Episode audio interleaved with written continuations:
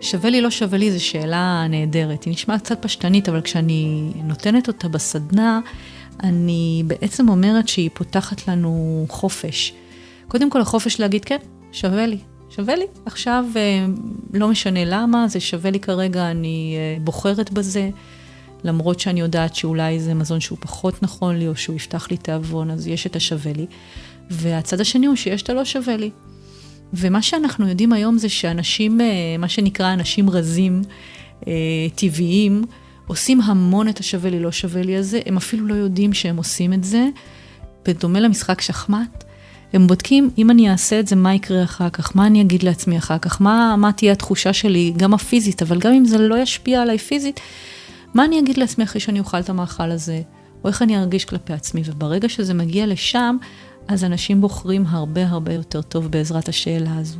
נוגה שמש, דיאטנית קלינית, מנחת קבוצות מוסמכת ו- NLP trainer. אז אה, קודם כל זה סיפור מעניין, כי הגעתי ללימודי תזונה כי שמעתי במקרה שיש דבר כזה, והחלטתי להשתחרר אה, קצת מוקדם יותר מהצבא, צברתי קצת רגילות, ועוד לפני גיל 20 כבר הייתי באוניברסיטה. עד היום כשאני אומרת uh, שאני כבר uh, אה, 22 שנה דיאטנית, שואלים אותי אם התחלתי בגיל 3, וככה זה משעשע אותי. למדתי באוניברסיטה העברית בירושלים, התמחיתי, עשיתי את הסטאז' בבית חולים מאיר, ולאחר מכן עברתי לעבוד ולנהל את היחידה לדיאטה בבית החולים אסותא, שהפך uh, בדיוק באותה עת לרשת של בתי חולים פרטיים. אה, שם בנקודה מסוימת הבנתי שאני רוצה לעבוד עם הבריאים, עם המניעה.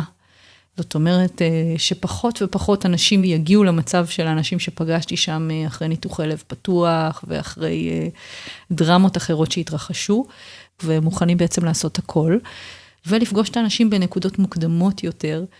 כמו בשלב שהם רוצים לרדת במשקל, לשפר מעט מדדים וכולי. ומה הייתה הדרך משם לעולמות ה-NLP והקואוצ'ינג וכיוצא באלה? מהר מאוד הבנתי שחסרים לי כלים, זאת אומרת שאולי אני יודעת תזונה קלינית, אבל מה שחסר הוא איך לעזור לבן אדם לעשות שינוי ולהתמיד בו, כי אחד הדברים שקורים שינויים בהרגלי התזונה, זה שאנחנו מחכים שזה ייגמר. הפיצוח של ההתמדה הוא מאוד מאוד חשוב. שם התחלתי בהכשרות די ארוכות, שזה היה ארבע שנים של הנחיית קבוצות, גם באוניברסיטת תל אביב וגם במכון מעגלים.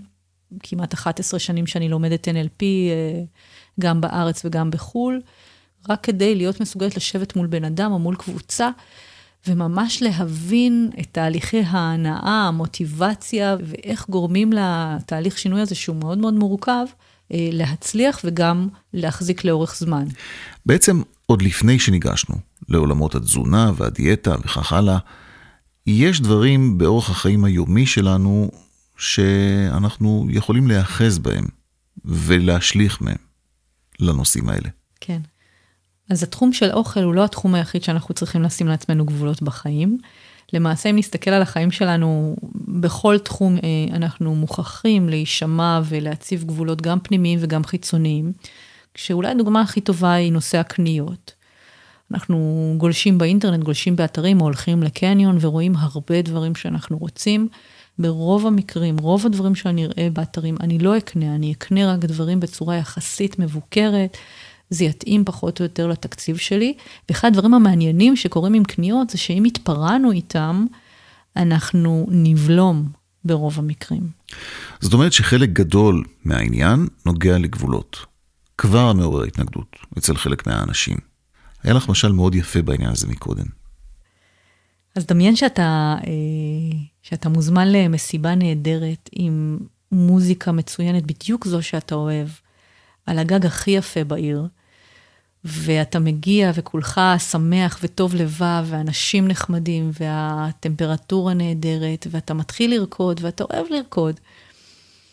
וכמה דקות אחרי שנכנסת ככה למסיבה, גילית שהגג היפהפה הזה, והמואר, והמוזיקה והזה, הוא לא מגודר.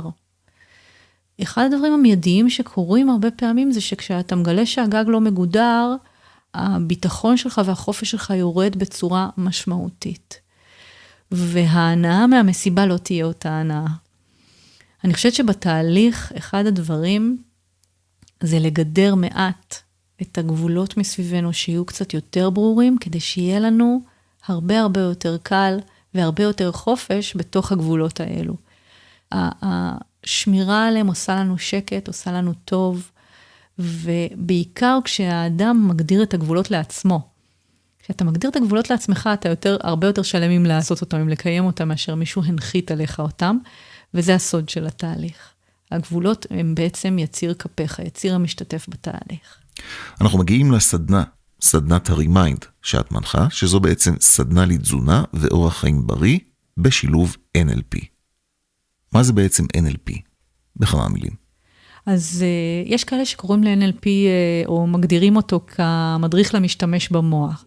כשנקודת המוצא היא שכמעט כל דבר שאנחנו עושים, אה, יש בו איזשהו דפוס, או בשפה NLPיסטית קוראים לזה אסטרטגיה, וברגע שאנחנו ממפים ומבינים את הדפוסים הללו, קודם כל אנחנו רואים איפה נקודות הכשל ומה ניתן לשנות. אה, בתוך זה אנחנו גם בעצם אה, מזהים וממפים גם אמונות שיש לנו לגבי מה אנחנו יכולים ומה אנחנו לא יכולים. ומשם אנחנו מחברים את האנשים לחוזקות ולמשאבים שלהם. לדוגמה, אם מישהי מאוד מאוד מצליחה בהתארגנות בתחום מסוים, אז אפשר אה, בעצם לעשות העתק הדבק של התארגנות לתחום אחר, לתחום של התזונה, של האכילה, של אה, לוח הזמנים וכולי. מבחינה תזונתית, איך זה עובד? אז ההתחלה של הסדנה בעצם מטרתה לעשות איזשהו reset אה, למערכת, לגוף, וגם reset מנטלי. את הדבר הזה אנחנו עושים בעזרת למעשה שלושה שבועות של ניקוי. כשהניקוי גורם לגוף להיות אה, מוזן בצורה כזו שמאפשרת את השליטה הרבה הרבה יותר בקלות. הדוגמה הכי טובה שאני יכולה לתת, זאת אומרת, הניקוי בעצם מתבסס על שני חומרים עיקריים שאנחנו נמנעים מהם לתקופה קצרה יחסית, שזה סוכר וחיטה. עכשיו, לא כולנו צריכים להימנע מסוכר ולא כולנו צריכים להימנע מחיטה, וזה ברור, וגם לא לכל החיים, אבל החוויה של אה, עקומת סוכר מאוזנת, לדוגמה, כשבן אדם לא אוכל סוכר במשך כמה שבועות, היא חוויה של שובע מוגבר, של שקט, של שקט מנטלי. החוויה של לא לאכול, החוויה הגופנית של לא לאכול חיטה, גם היא יכולה להיות מאוד מאוד דרמטית, ואני חושבת שזה הסוד. כשמתחילים ככה, אחר כך אפשר בעצם להמשיך לחפש את הדרך, אבל כבר יש איזשהו רפרנס מאוד ברור לאיך אנחנו מרגישים כשאנחנו אוכלים אה, אה, אוכל נקי. והגופני והמנטלי משתלבים במקום הזה, כי ברגע שאין עליות וירידות בעקומת הסוכר, הגוף צריך פחות, ואז גם, גם החלק המנטלי, ה mind מתעסק בזה פחות. אז זה משתלב אחד בשני באופן מופלא. והשלב הבא, אני מבין, הוא שלב של לימוד ומיפוי. תסבירי.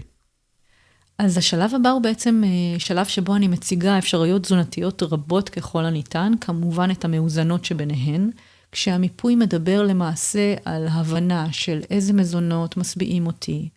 אני כבר אתן רמז כדי לא להשאיר אותך במתח, החלבונים, mm-hmm. גם החלבונים מהחי, אבל לא רק, הם למעשה, החלבונים והשומנים הם אלה שגורמים לשובע ארוך טווח. השומנים? לשקט גופני. כן, גם השומנים. השומנים הטובים כמובן. Mm-hmm. אז זה דבר אחד, לדוגמה, להבין מה ההבדל בין שובע של, של איזושהי מנת חלבון לעומת השובע של מנת פחמימה, שהיא יכולה להיות אפילו זהה בכמות שלה או זהה בערך הקלורי שלה, אבל לכמה זמן כל מנה כזו משביעה אותי. Mm-hmm. אנחנו לומדים על, אה, אני קוראת לזה רשימה שחורה, על מזונות שאנחנו ממש עדיף שלא נאכל, כי הם רק פותחים לנו תיאבון, או שהם מגרים משהו אחר, או שהם אה, גורמים לנו לאבד את הוויסות. איך אנחנו אוכלים פחות בלילה, שזה נקודת תורפה מאוד מאוד חזקה של רוב האנשים בעידן הזה. אה, ואת כל זה בעצם אנחנו בוחנים גם על ידי רישומי מזון וגם על ידי מעקב צמוד של כל אחד ואחת על ה... על מה היא אוכלת ואיך זה משפיע עליה. ופה בעצם אנחנו עושים תהליך שמחבר שוב בין המנטלי לפיזי. אני מבינה מה מהאכילות שלי הן מנטליות ומה מהן פיזיות, ואת הפיזיות הרבה הרבה יותר קל לפתור. ועכשיו יש הרבה עבודת הפקה של הטמעה של אה, מה שנלמד עד עכשיו באורח החיים היומי. ככה אני מבין. כן. בואי תסבירי. אנחנו לומדים בעצם איך לספק את הצרכים של הגוף בצורה יותר מדויקת, אז אנחנו מתחילים לקנות את הדברים היותר מותאמים, ומוציאים מהבית את הדברים הפחות מותאמים. אנחנו מפסיקים לאכול בשעה מסוימת שאנחנו יודעים שאחריה כבר אה, יש לנו חוסר נוחות. אנחנו אפילו מפסיקים את שתיית הקפה בשעה מסוימת, כדי שהשינה תהיה יותר טובה, או אפילו את שתיית המים. זאת אומרת, אנחנו בעצם מגלים המון המון מידע, ונותנים מענה, בדומה לבעיה שעולה בעבודה ואנחנו בעצם מוצאים לה פתרון, אז גם פה אנחנו מוצאים את הפתרון ומפנימים אותו כהרגל קבוע בתוך החיים שלנו. ועכשיו השאלה היא רק איך שומרים על זה לאורך זמן, ואני מבין שזה השלב האחרון של הסדנה. כן. השימוש של המוטיבציה הוא אתגר לא קטן, ואחד הדברים החשובים זה לא להתייחס לתהליך הזה כאל תהליך שיש לו התחלה ויש לו סוף. כי למעשה אנחנו צריכים להמשיך לאכול עד סוף ימינו, ואין שום דרך שבה אנחנו נחזור לאכול כמו לפני התהליך, ולכן למעשה אנחנו רוצים לסגל איזושהי הסתכלות על הדבר הזה, כי אני עכשיו מוצאת את הדרך שלי לאכול, לאכול נכון, בהתאם לצרכים של הגוף שלי, לחרוג לפעמים, ליהנות לפעמים, להסתדר עם זה, לחיות יותר בריא, ואני לא מחכה שזה ייגמר, משמע, ככה אני רוצה לחיות, כי ככה אני רוצה להרגיש, וזה מאוד חזק בעיניי. כי ברגע שמחכים שזה ייגמר, אז עדיף לא להתחיל. מעניין. קצת לפני שניפרד נוגה, אה, נבקש ממך עצה קטנה לדרך. אם נזכור משהו מהשיחה הזאת, מה זה יהיה? אז העצה הטובה ביותר שאני יכולה לתת זה להסתכל קדימה ולראות מה אנחנו מרוויחים. ולזכור שההשקעה הכי טובה שיכולה להיות לנו בחיים זה לא במניות ולא בנדל"ן, זה בגוף שלנו ובבריאות שלנו. נוגה שמש, דיאטנית קלינית, מנחת קבוצות מוסמכת ו- NLP trainer, תודה רבה. תודה רבה לך, צחי.